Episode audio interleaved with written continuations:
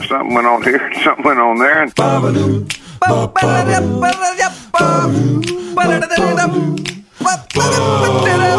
This time on TNT, Our kids are budding musicians, buds, and it's the best. I talk about the opportunity that I had last fall. And what the clam is going on with Bill Murray. That's all coming up right now on TNT. Yo, Yellow. Do you want to start with a little fun here? You, you had a great idea. We'll just roll into it. Yeah, let's do it. I was watching uh, House Hunters International last night, and I was thinking about the voiceover person who's by themselves in a tiny room somewhere, Yeah. and all they have to do is read like the people's names and what they're looking for in a weird city. House Hunters International is a weird one because sometimes they want to show you places that people are going to rent, so their budget is like thirteen hundred dollars a month yeah. in big European cities. It's the same as that, like, the lottery show that I won the lottery show. Like, there's one in Britain, and it's like, I won 50,000 pounds. I know. I think I know what the pitch was for my big fat dream lottery home, but more often than not, the people are like, uh, "My budget is 280, 280." And then it's called, like, millionaires. Yeah, You know? and they're looking at, at a three bedroom house outside Orillia. Like I, I, which by the way, no shame in a two hundred eighty thousand dollar No, house outside but- Orillia, but it's sort of you have certain expectations when you hear like my millionaire lottery dream home. Okay, this Toronto couple won won two hundred and seventy thousand dollars. So we're going up just past Orillia. right? Yeah, Like, they gave half of it to their half- kids, and they're going to spend the other half on their dream home. at a budget of four hundred and twenty thousand dollars. We're in Shelburne, Ontario. And yet, it might be a gong show to win that much money. It is, yeah, absolutely. But the show is called the Millionaire, whatever, like lottery dream home. Yeah, so don't So don't call it that. like, They and they have like the in the ads that like the guy, you know, like five million dollars. I won the Powerball for thirty million bucks or something. Anyway, Well, let's, I saw some have some fun here. some folks on uh, uh, Prince Edward Island just won eight point seven million dollars, and Yeah. all they want is to buy a, a house with a ramp. They There just want to be able to have a wheelchair ramp. And I think if you're generally speaking, if your needs are minimal, you're probably happiest. yeah, We've seen sure. people with uh, big dough who uh, have like big headaches. I know I know everyone thinks like, yeah, well, I'd love to have those kind of problems, but I do think it would be complicated. For sure. Here's the Well, only here's the only thing I, I, I like about the idea of having some money. It's not for things.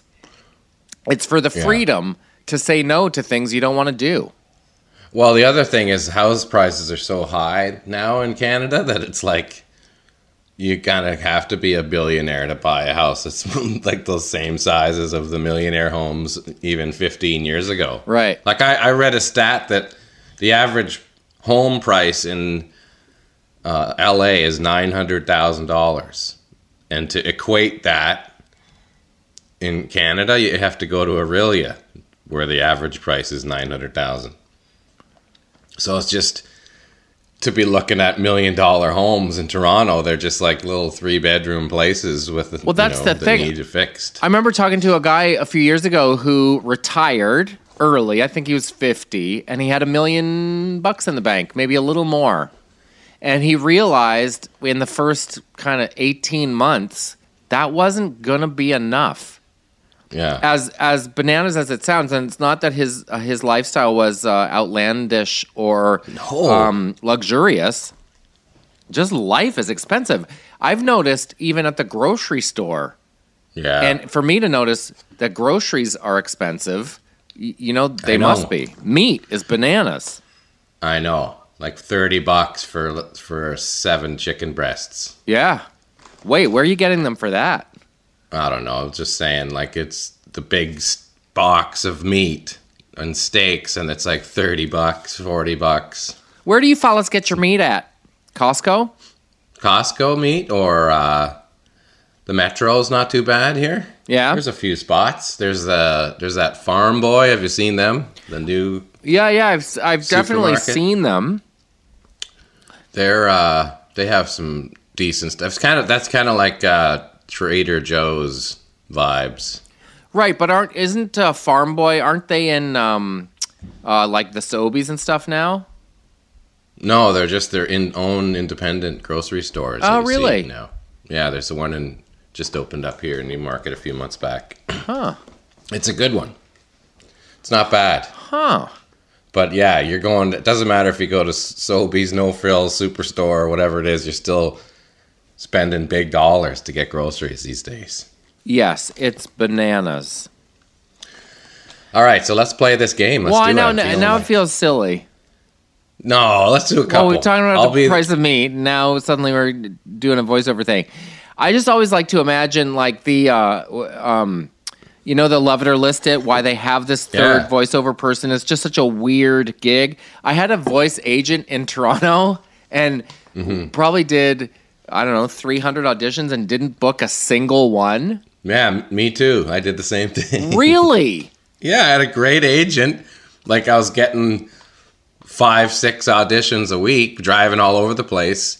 Never got anything For So I was voice like, Forget auditions? this. Yeah, I was like, fuck, this is not working, man. I Well, can't just keep driving across the city to, to talk for three minutes and then not hear anything. You But do have a great voice.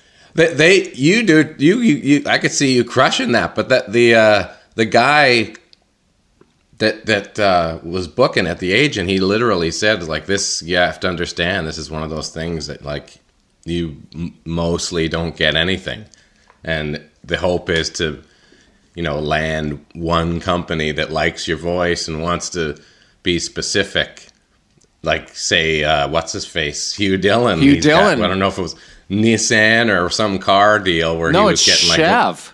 yeah, he's getting like you know a retainer of like 150 grand a year just to be that guide. A Couple ads here and there.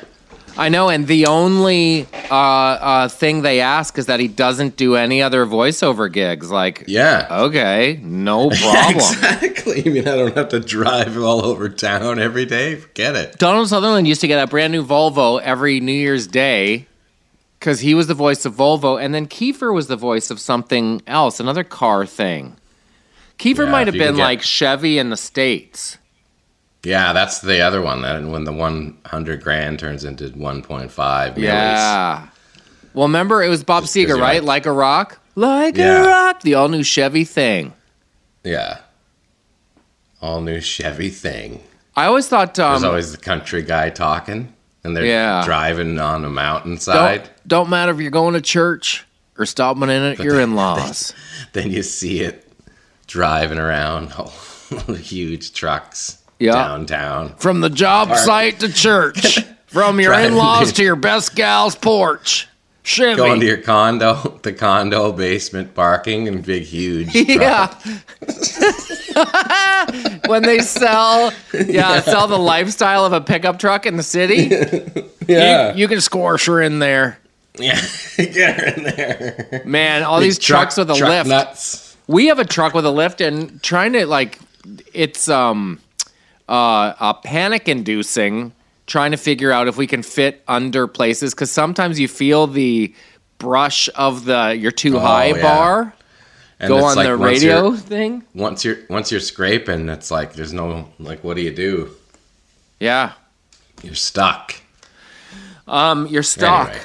When I went to stuck. um, uh, uh, Carol's folks flew down to Phoenix, and we were coming from California to pick them up, and we had the bus, and we were towing the truck behind, and we had to do figure eights around the Phoenix airport, all 50 feet of us, um, trying to like coordinate where they were standing and like trying to pull over and they hop in kind of thing.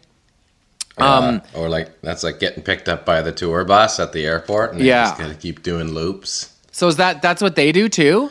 Loop skis? Yeah, just just loop skis. Um, Well, that's what we were doing, figure eights and loop skis. But one of the lanes that I pulled in, uh, the bus is a certain height, and then there are air conditioning units on top of it that take it over the top.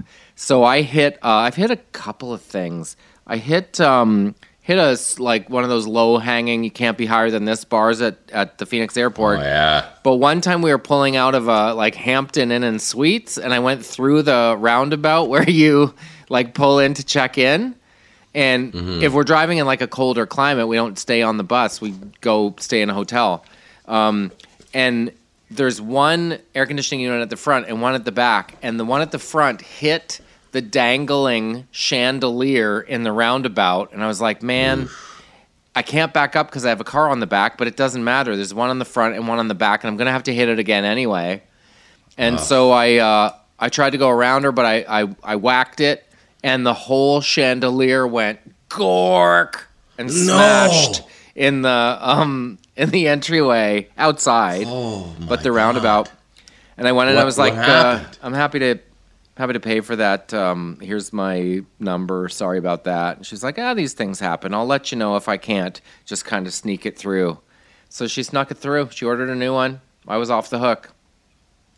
Shand, how much you think that would have cost? I don't know because it wasn't glass.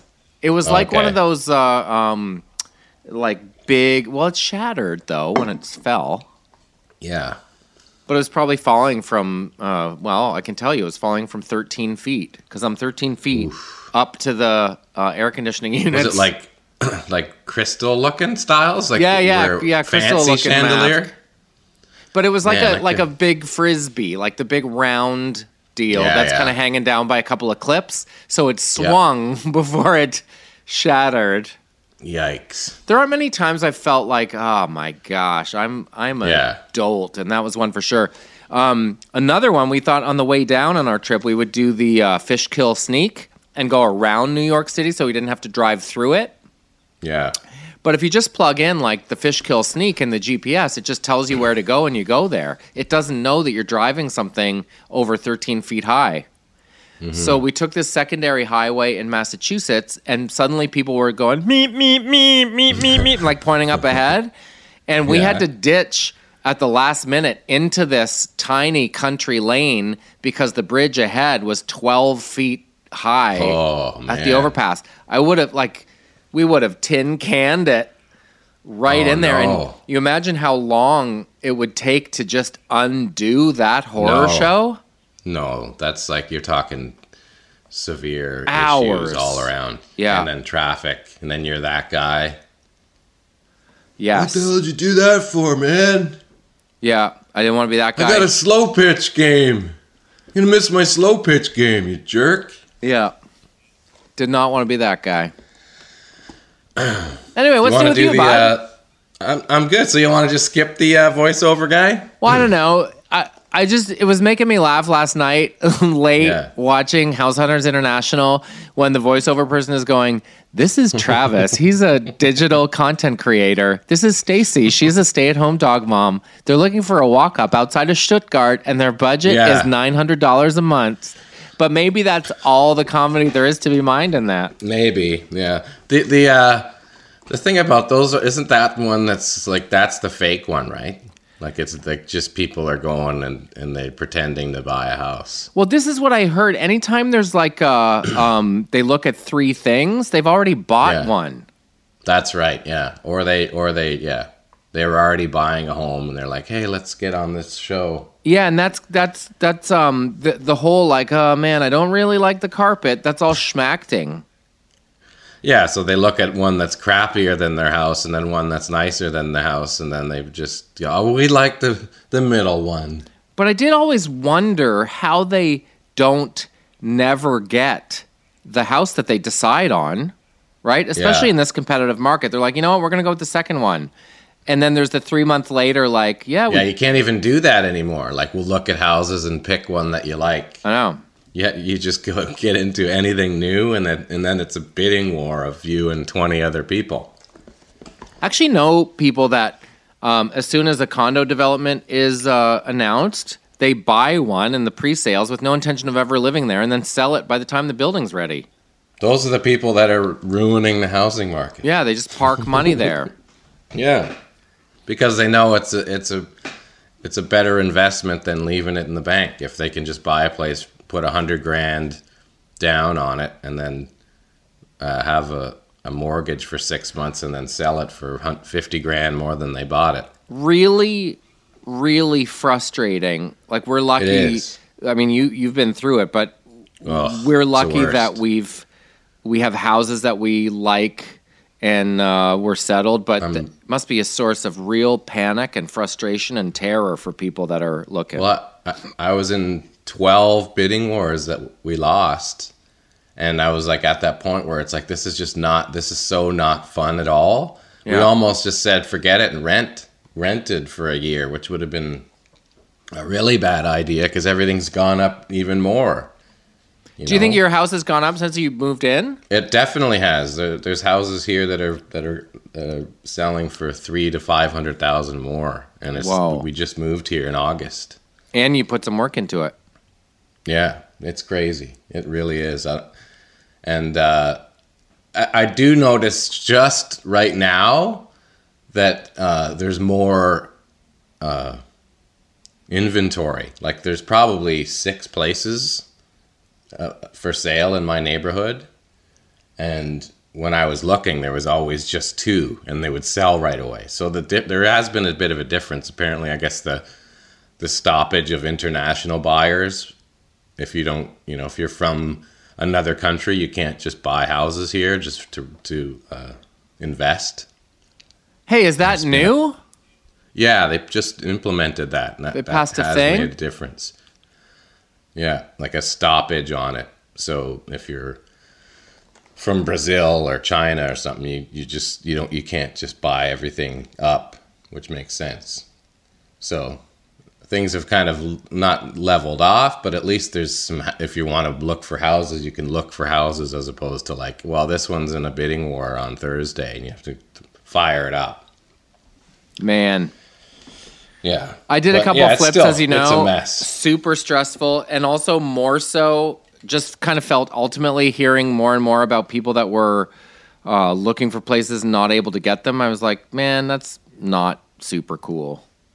Well, and then just the cost of building itself going through the roof. Yeah, it's bananas. Um, but but also, yeah, we we hope to salvage an original place and kind of bring it back, and it turns out it was unsalvageable. So it just became more than any of us intended. Yeah, the be. flip skis. The flip skis might be the most stressful uh, way to go as a gig. Scary Chapin. You're, you're, you're yeah, because you're having these moments of like, oh my god, this is gonna ruin my life right now if this doesn't work. Well, especially because like suddenly a two by four is sixteen bucks. Yeah. Oh, we just have to put another thirty grand in this room and this floor. When you didn't realize, you thought you'd maybe have to spend five. Okay, Next thing you know, you're, you're I really sweating it up. I, re- Sweats. I recognize this is a, a a good problem to have, but in I have a, a three unit building, and in the basement there is an apartment, and um, uh, I need uh, tub surround. You know what I mean? Where they put in a thing that's just a like a one piece thing that like, makes it all fresh and new and tight. It's Yeah. four thousand dollars. there you go. Is that just the price of things now, or is this guy Yeah, trying to hose me? Well, remember I was telling you, like when we were doing the, all the stuff, like it was always thirty five hundred bucks, no matter what. You want to put in some some uh, cabinets here, that'll be thirty five. Oh, you want to fix this bathroom, that'll be thirty five hundred bucks. Everything. I wonder if that's the sneaky amount that people are like, well, it's within reach, but it's not crazy. It's like uh, with COVID restrictions when they said we're going to do this for the next two weeks, because if they said to people we're going to do this for the next seven months, people would be like, no way. Yeah, and then you have the other one where it's sneaky, where it's like, oh, it's just five hundred a day for me and my crew, and next thing you know, it's like it takes them seven Seven weeks. yeah. You don't. again, it cuts for thirty five hundred bucks. You don't have any maps in your uh, home now, do you? Maps Like worker maps? Oh no, no, no, no, no. There's there's no work being. We were on a. So we were stopped like uh, a couple months ago. There's a couple things that need to be done, but nothing like.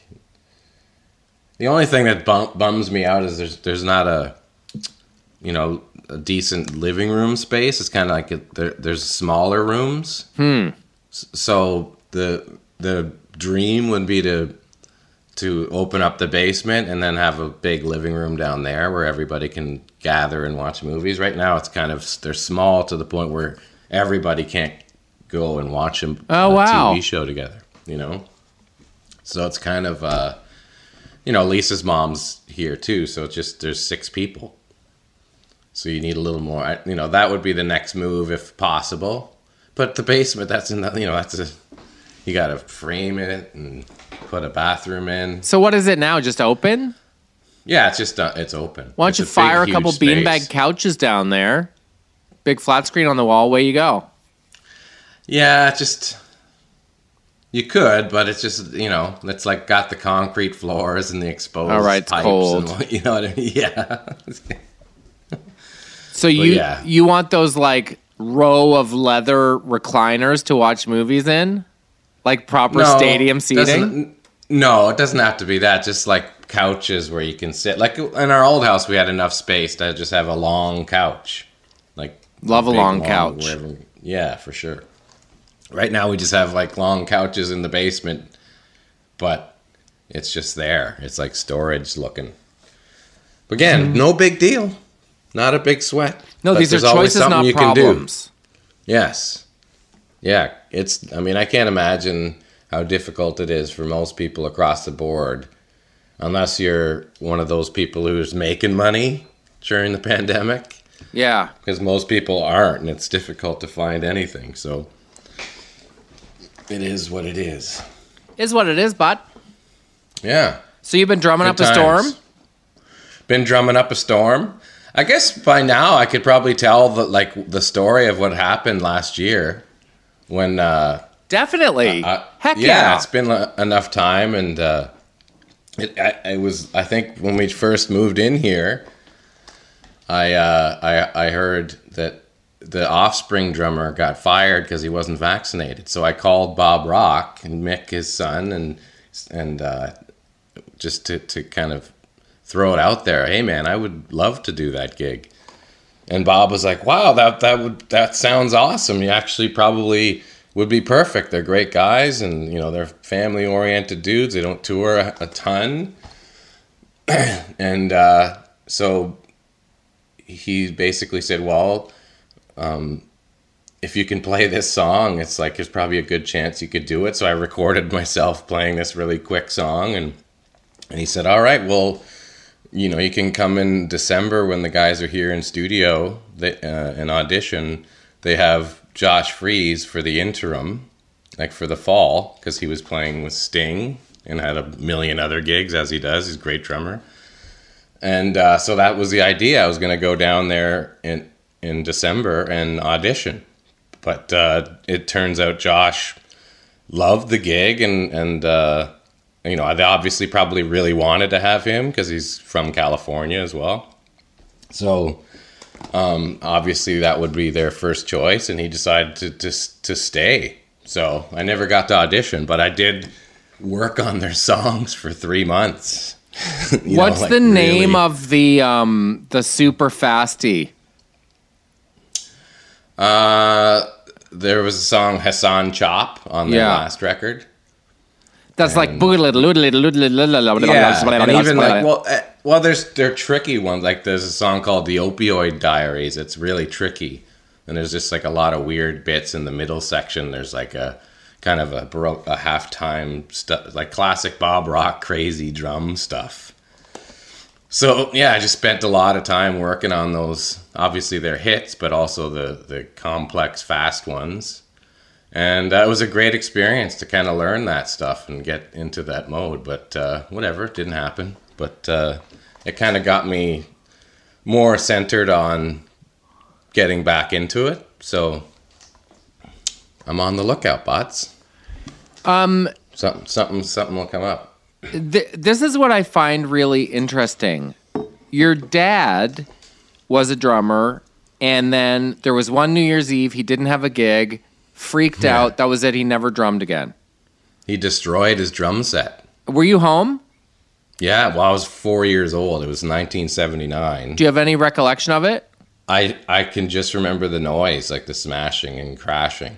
I was so young, but I remember like what the hell's going on, and the and the fear, I guess, because everybody was like, "What's you know that's must be awful." Like that that was his you know his job and what he did, and he was like, "I'm not doing this anymore." And not only am I, uh, you know, just gonna stop, I'm gonna destroy everything, so I can't just jump back into it.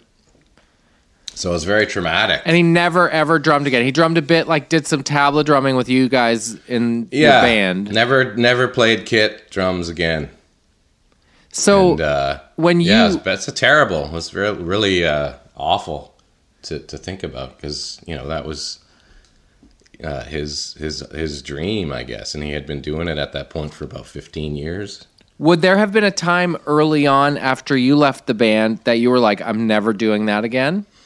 No, never. You I never felt like that? No, no, no. That was more like, um, I, like a job where you're like, I don't want to work here anymore. That that's just that job. You know what I mean? So I was open to different things. Obviously, didn't want to play in OLP anymore, but I was, you know, gonna. I did take a break with the kids and get a little more uh, close with them just to be there in, in a sense and so i guess it was like a semi break but uh But it wasn't it wasn't drumming itself. You didn't ever No, e- ever fall No out of love with drumming. No. uh no not a chance So then what came first? You like uh returning to play more or this opportunity and that spurred you to play more?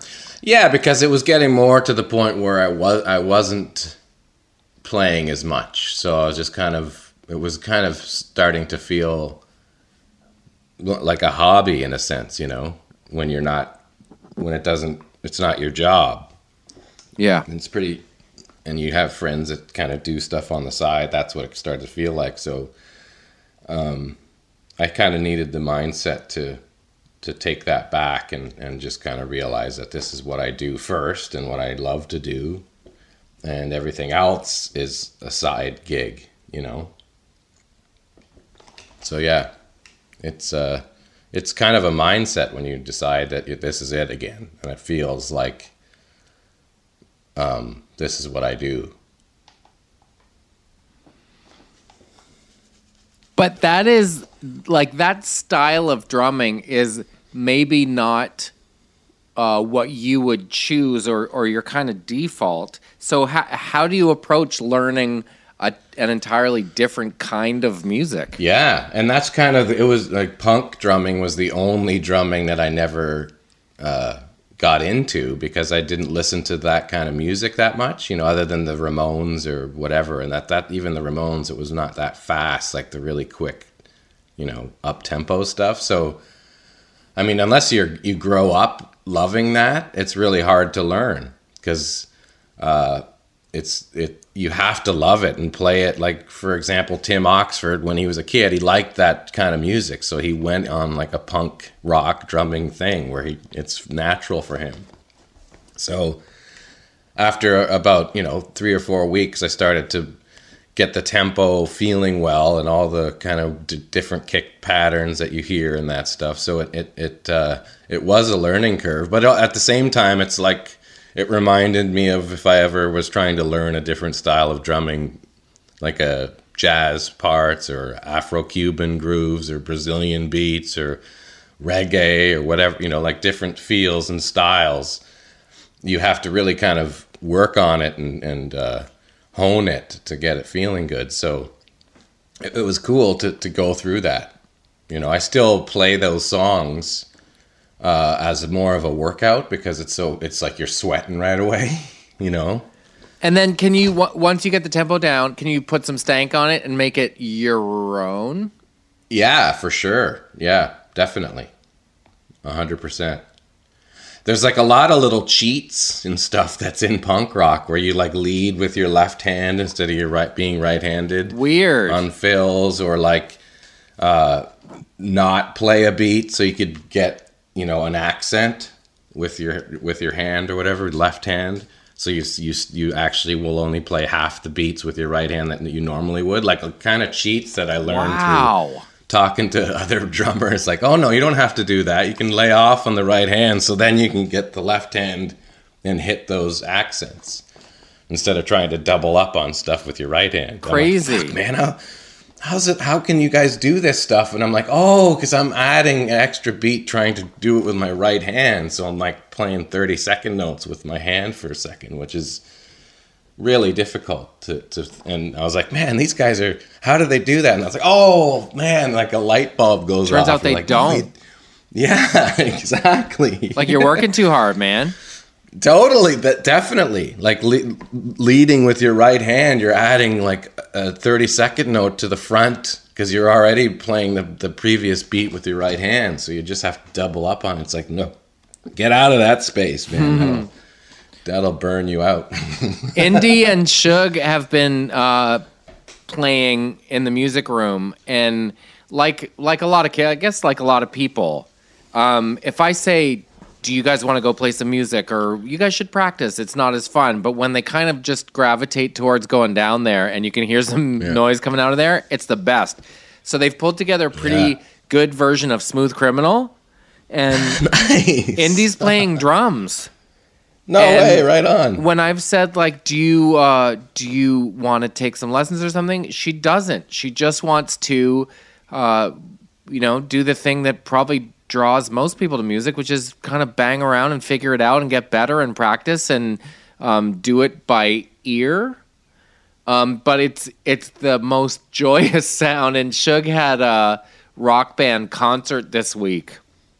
Um, they played uh, "You Can Count on Me" by Bruno Mars. Um, the teacher pulled. They were going to do "We Didn't Start the Fire," but the teacher pulled it 15 minutes before the show because I think the uh, the lyrics maybe weren't there. Um, nice. That's a lot of lyrics for Yeah, anyone, but especially references that you aren't from your lifetime. totally. Um, but I'm going to tell you, I, I did not expect uh, the reaction I had seeing her up there uh, playing guitar and keeping good time. Like my eyes just instantly brimmed with tears. Like, wow, that's a thing that I do, and here it is now a thing that she does. Like that is yeah. cool. So cool. The other thing, Annalise, she just came up. Is like, oh, Dad, I want to learn drums. I was like, Great. right on. Let's get down there. So last week she started taking drum lessons, From you, and uh, yeah, so she's uh, you're Earl Woodsing two- your kid at drums. she plays she plays two different beats, and now she's learned how to like open up the hats. You know, like the pea soup. The bat. You know, like she's getting those things going. Like we're working on, you know, little steps to figure out your way around it. so and, what uh, are she the really digs it. what are the beats?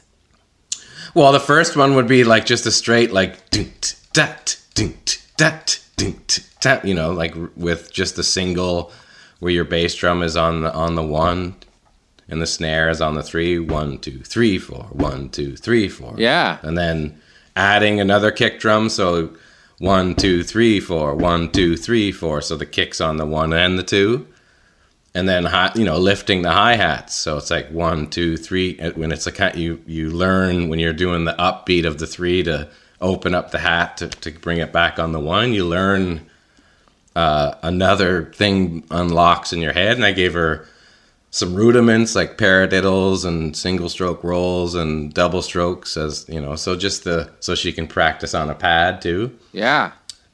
just the things that i i learned So you is she know, getting it? She does, yeah. She's getting it. She likes it.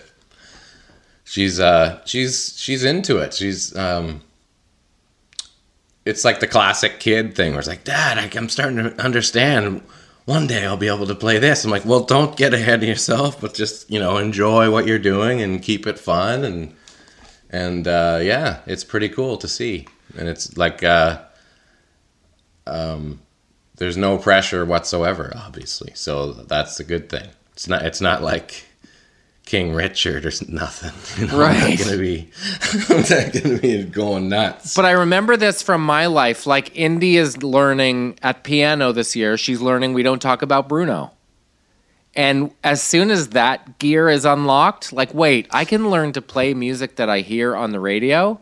then you're off to the races. It's all the fundamental stuff that's not really fun. That's hard to get Yeah. through. But once Well, you can Anna- marry those two things, it's awesome. Anna and John play piano, so they have that kind of understanding that's there too. It helps that because they're learning in, like interesting rhythm stuff all the time with their hands, and it's tricky, and they sight read everything. So this is kind of the complete opposite, where it's tricky, but there it's not on paper. It's in your head. Right. So it's this will help un I guess uh, uncover that improv part that's not there yet with the piano because you're sight reading everything, and they really you take the page away and it's they can't do it. You know, I remember uh, when I was they can, but yeah, when I was 12 or Sorry. 13 and, and learning to golf, the um, guy at Stanhope uh, Golf and Country Club in PEI said it doesn't Yeah. matter if it goes seven yards as long as it goes straight and you're hitting the ball properly, the distance will come. And Mm-hmm. and I I kind of feel that's the same about drums, right? As long as you can keep simple, clean time, then you can add the garnish and the fills and the fancy. Just work on keeping it locked. for sure. Well, I, I always taught like uh, fills and those things that lead up parts are part of the beat. So those fills, you have the fill. You should be able to play the fill in time for a long period of time. So whether you loop the fill, so it actually becomes like dega doo doo dega bega doo dega dega becomes the the the time. So it's like dega doo doo dega doo dega doo dega doo doo dega dega dega dega dega dega. Like you, the fill has to be grooving too. So those kind of if you teach uh, every you know you're just trying to do as me, you know build your vocabulary by you know doing things that are difficult or things that you're not used to to the point where you just have this huge uh, abundance to pick from and it just becomes natural Yeah, but right. at the end of the at the end of the day you're you're just grooving the whole time Hey. so the fill is part of it exactly yeah Doom. maybe we should doom. take a little break here at uh, 36 minutes Boots and cats, bot. Boots and cats. yeah bots yellow 1990 jams. In honor of episode 290, we're 10 away. The countdown's on to 300. 300 who'd have thought we'd make Who it to would 300 have? but we're cruising without any bruising Yeah. how about this 1990 classic it's got the big crowd intro What? We didn't start the fire? yeah We were just talking about it. yeah Crazy. the crazy uh, percussion doom taka taka taka doom taka in the back someone's playing like wood blocks Um, wow. is this sober billy joel I think so.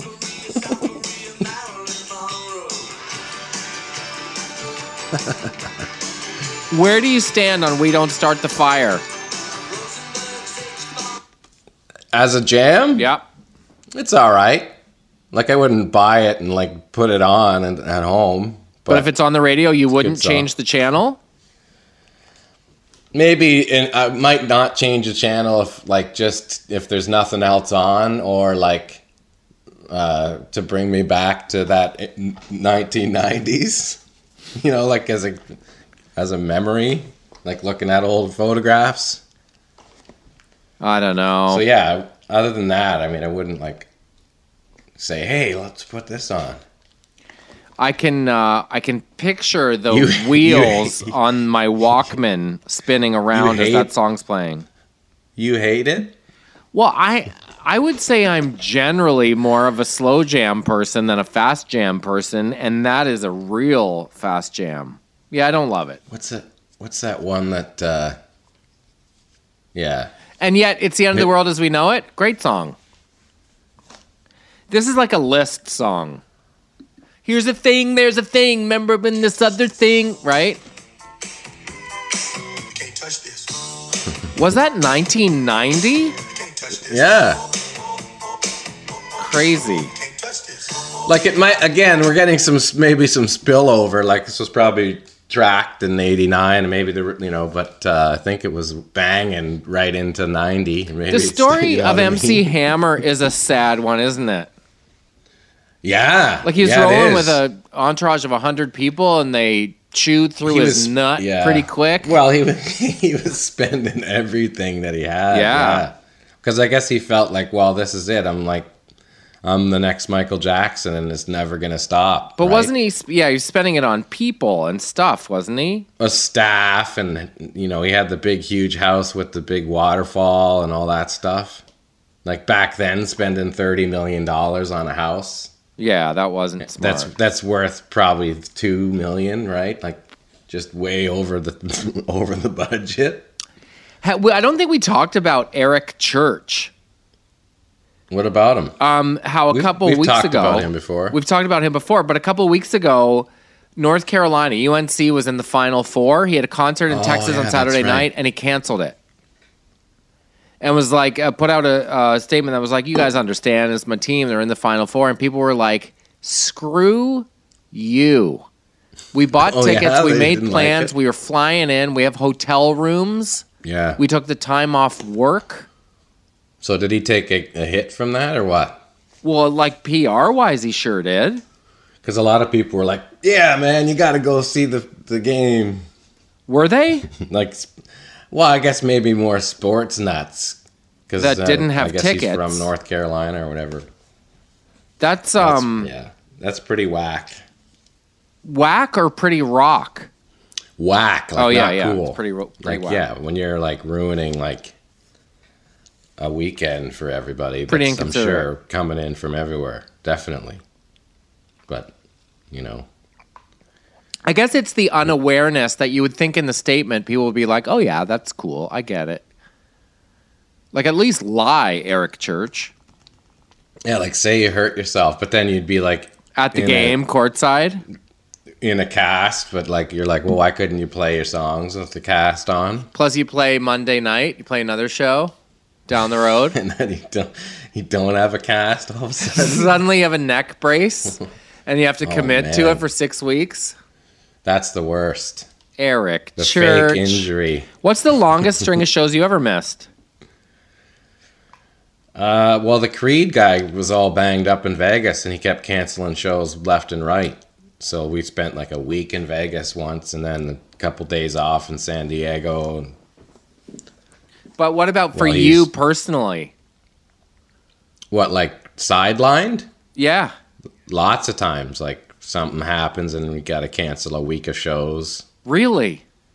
Yeah, for sure. Two weeks. Like for y- injuries for you? like well not me but i'm, I'm uh, you know other guys in the band getting injured But that's what I mean. Like, think for Rain, you. rain put his back out once in alberta and we had to like hang out in in uh, calgary for like a, a week or two Wow. stuff like that But what for you? Have you ever had like "Oh, I have the flu, we have to cancel tonight, but I'll be good to go tomorrow? You must have. Uh, well, I remember one time. The only thing I can think of is I remember uh, in the late '90s, my girlfriend at the time was having like these panic attacks. So I was like, I'm gonna take a week off and, you know, make sure everything is cool here. That I saw my buddy Jason Sutter filled in shows. So yeah, that that's one time I can think of that. But Wow, that's than, like, hard. never- yeah, Hard for him to jump in. Yeah, he, he had to chart everything. He said it was a mother effort to get it, but he did a great job. He got it. Crazy. But uh, Like this yeah, you- never like injured and can't do a show, not to my recollection. Just like you and Offspring Oh. thing, if a band that size is looking for a new drummer, there aren't many people in the conversation, right? It's a pretty small drum community, and you're as good or better than anybody. Like it's gonna happen, isn't it? Yeah, definitely. I'll find something for sure. Like I've, uh, um, it's there. You know, it's a small world, but it's also a big world, and and there's there's a lot of there's there's a there's a whole couple generations of younger guys too now. You're seeing that a lot where there's like a tw- like I think Sting like his new drummer is just a kid. Really? Yeah, and then there's like uh, Phil Collins' son. Marshall kid who plays with Billie Eilish. Like there's there's younger drummers that are like wicked. So um, there's a different uh, breed, but yeah, I think uh, there's a place for me. I just got to you got to keep looking and asking buds and t- talking to your friends and keep uh, your ear to the ground. That's all. Imagine and not you know people are just starting to kind of realize that they're going to be on tour. You know, for, for, for a while now, as opposed to just everything being canceled. imagine you were in the Rolling Stones. No, that would be insane. Any of those kind of gigs would be ridiculous. But uh, Steve Jordan is is one of the best drummers of all time, so it makes sense that he's playing with them. Just if you were in the Rolling Stones, would we still do the pod? Yeah, it'd be even better because then it could be like at the Ritz on my like because it's the Stones, right? They're not like going to be working seven. No, they're not pounding it hard. No, there's like lots of time. In those dressing rooms, I could probably b- bag up my dressing room and have better production on, for the podcast just through the crew. you know what I mean? Like, hey, can you set me up like a little studio? Can you imagine? Sure, no problem. No problem, problem, mate. Yeah, what you want? Yeah. and all of a sudden it sounds like a big crazy studio. And I still sound like I'm in the bottom of a Chef Boyardee can. yeah. Joe, I have some egg carton foam in my suitcase. Oh, no worries. We'll send that off to Jono. Hey, they're sending you all this equipment. Yeah, they build a room around you where you're sitting. Yeah. Yeah, man. They're out there, those crazy gigs. They're out there. They're out there. I can't think of a crazy gig from my side of the pond that I would be like, you know what? I'm gonna do it. I have to do this. This would be great. It's it, I'm pretty It's content. also the the the other things where it's like a lot of the the older bands, like the drummer can't play as much, and like Joey Kramer from Aerosmith, right? They keep trying to kick him to the curb. Do they? yeah, yeah. So there's bands like that that are still big, but like maybe they just needed a, a, an infusion of like a fresher drummer, right? So there's that. There's a lot of bands that are in that thing where it's like, yeah, my Mort's 76, he can't really even get up anymore, right? So they're looking for a 22 year old. yeah, for sure. Pretty classic. Man, I don't know. I think, I think uh, success at this stage is um, uh, creative control, doing stuff you want. Yeah, yeah. Well, yeah, for sure. I think, and the, like, like I said, I mean, if uh, if you're an asset that can help propel the songs, and you're a cool guy to be around, like, yeah, it's not very difficult to to find a gig. You just, but you still have to kind of keep your ear to the ground and keep knocking on doors. Like Yeah. I remember if you know, for people say like if you want to be a musician that makes it in LA or whatever, yeah, you have to socialize every night and be out there talking to people all the time. Like it's it's probably like acting, I guess, where you just have to keep finding out if there's an opportunity. I don't. I, Audition Central. I can't think of any acting opportunity. I'd be like, oh man, I have to do that. But that's when things come along, I guess. Well, yeah. Say, what if like um, a, a character like uh like the the vice principal Styles that you did right on Mr. D. Like if that if that character came out for some American show, like, and you were doing it, and all of a sudden you're making ten million bucks. you know what I mean? Like that could happen. And then you'd be like, yeah, this is great. I just do what I like to do. and I'm surrounded by great people, like that could easily happen. Not easily, but I mean, uh, in terms of skill and what you bring to people on set, like that's a huge thing to have. Like every everybody's morale just kicks ass constantly. You know. Thanks, bud. It Yeah, is. it's true. Um, it's the the the thing that is more important to me than anything. The older I get, no jerks around, everyone having fun. Like um, the temper tantrums or uh, you know Oh, juvenile yeah, behavior sure. or people treating uh, crew members badly. Like I was talking to a friend recently who's working on a movie, and uh, it was a three row van. And the guy Yeah. in the middle turned to the person in the back and said, "Can you tell the guy driving this like that stuff?" Oh yeah. Ugh. yeah. Like I just have no patience for that stuff. The uh, it's usually you the the zero to sixty people, right? The people that had a meteoric rise, who are buying their own hype. The people that have been around for a long time generally are pretty cool. For sure. But I remember I told you like the, the worst some of the worst people are the people that just do publicity or the PR people. Like they have this celebrity complex of themselves. So they just treat everybody like shit. Yeah, You know those people? Like the I can't work like this comes out of their mouth every 20 minutes. Mm, Yeah, like the wranglers can be sometimes way worse than the actors. um, yes. especially if it's like they have that uh, I'm talking to the talent thing and you're not that. yeah, brutal. The- Gross. Can I steal him for a second? Those people. Yeah. Um, yes, you must have seen some like one. I, I always know it like at the uh, award shows and stuff. It's the cast of a brand new high profile show. Those are the ones that are hardest to take. Is it the same in music? Yeah. Like uh, Mr. One Hit Wonder from this past year, who's like strutting around like a peacock.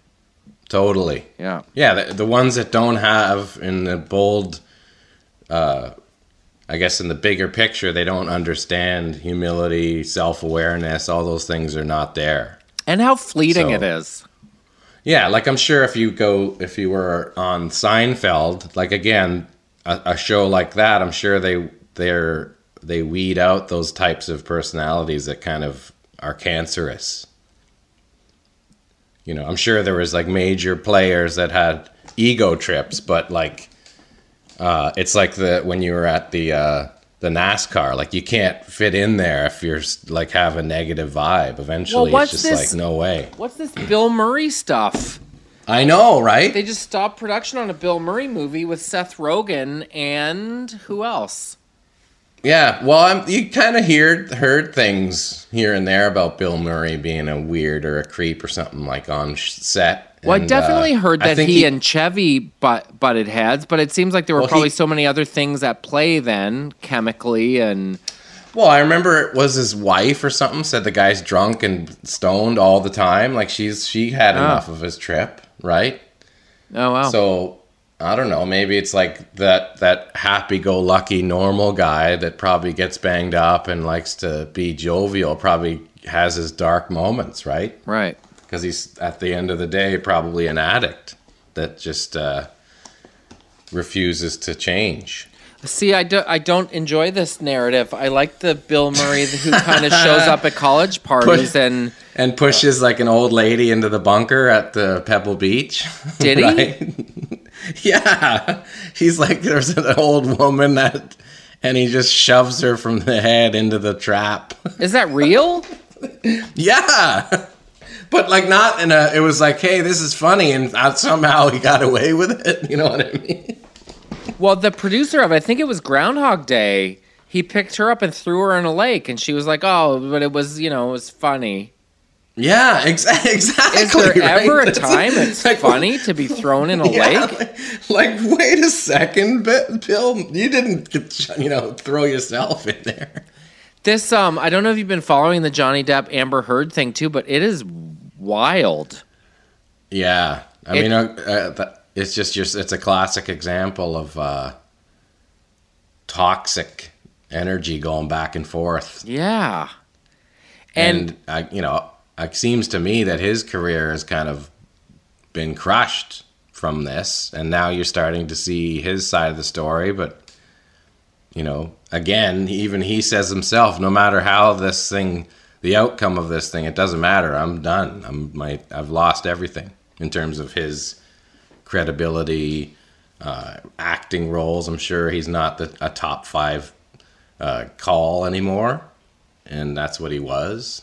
He's And, such a know, good actor, though, and and you know, Yeah, as someone who's been on the receiving end of like that, uh, I don't know if you're acting right now. Are you being funny? Like that thing uh, on a much different scale, obviously. But when you see him on the stand in a courtroom and he's like, "Truth, all I have is the truth," with some sort of vague British accent, there, I can't help but Yeah. there's part of me that's like, "Is that a performance?" But I, I don't know. I think she seems to have. Uh, I don't know, given as much as she got, it just seems like they are bad news bears for each other. And I, I saw a thing Yeah. this morning that said she's like mirroring his courtroom outfits.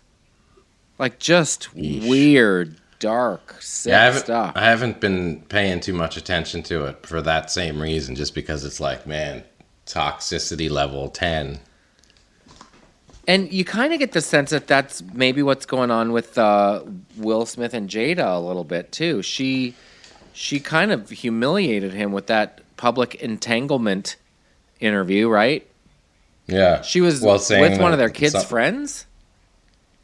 Yeah, yeah, for sure. And then there was like, there's all these things coming out now where she was complaining about their wedding being, she hated, didn't want to get married, and she was crying on the wedding night. Like, why do you have to tell people that? Right. you know what I mean? It really doesn't need to be thrown out there. I But saw- I think they're at, they're at that level now where I don't know, man. Like I think they're probably both so narcissistic that it, that they can't turn that off. I don't know. Like people think, "Well, I wear my heart on your on my sleeve and I have to tell everybody." No, you fucking don't, man. Like you shut don't. up. Keep keep it to yourself. Like there I'm sure there are things that have happened you know, between me and Lisa that I'll be like, why are we talking about this in front of people right now? Like this only looks us makes us look bad here. Right. You know, and we if we didn't say anything, everything would be fine. We've already got gotten over it ourselves. That's all that matters. What's the point of bringing it out into to the open just because it's uh, I don't know. People think, well, this is spicy and info, right? exactly. I don't understand it, and it, it you know you bring it on by talking about that stuff, and it, I think uh, there's there's just the the blurred lines between what's reality and what's showbiz, and what you're you know is this are you just trying to propel your career, like like the way a lot of uh, people celebrities act, they just kind of ring the bell of like insanity to get attention. Well, both you and Carol know my mood is affected circumstantially. If I'm hot, if I'm hungry, or if I'm tired. That's that's the uh, that's the mystery to solve when it comes to me. If I'm cranky, it's one of those three things. Yeah. Yeah. But you know what I mean? Like uh airing your dirty laundry just to get some clicks, Oh yeah, you brutal. know? Forget it. You're, you're no wonder your your marriage is on the rocks after talking publicly like that. My friend um, Preston uh, just did a movie, and uh, uh, it's a Farrelly Brothers movie. It's been announced. Woody Harrelson was in it, and a bunch of um, uh, folks with Down syndrome make up the cast. And he said, "I have met my people. It's people with Down syndrome because." You never wonder where you stand with them. There's no hidden agenda, or I'm going to say this, but I mean this, or I'm going to ask you this, Yeah. but this is really what I'm after. They just say what's on their mind. And he said it Mm-hmm. is so refreshing and such a great way to communicate with people because there's no agenda whatsoever. I never really thought about it like that before. Um, there's no posturing and Yeah, not no games.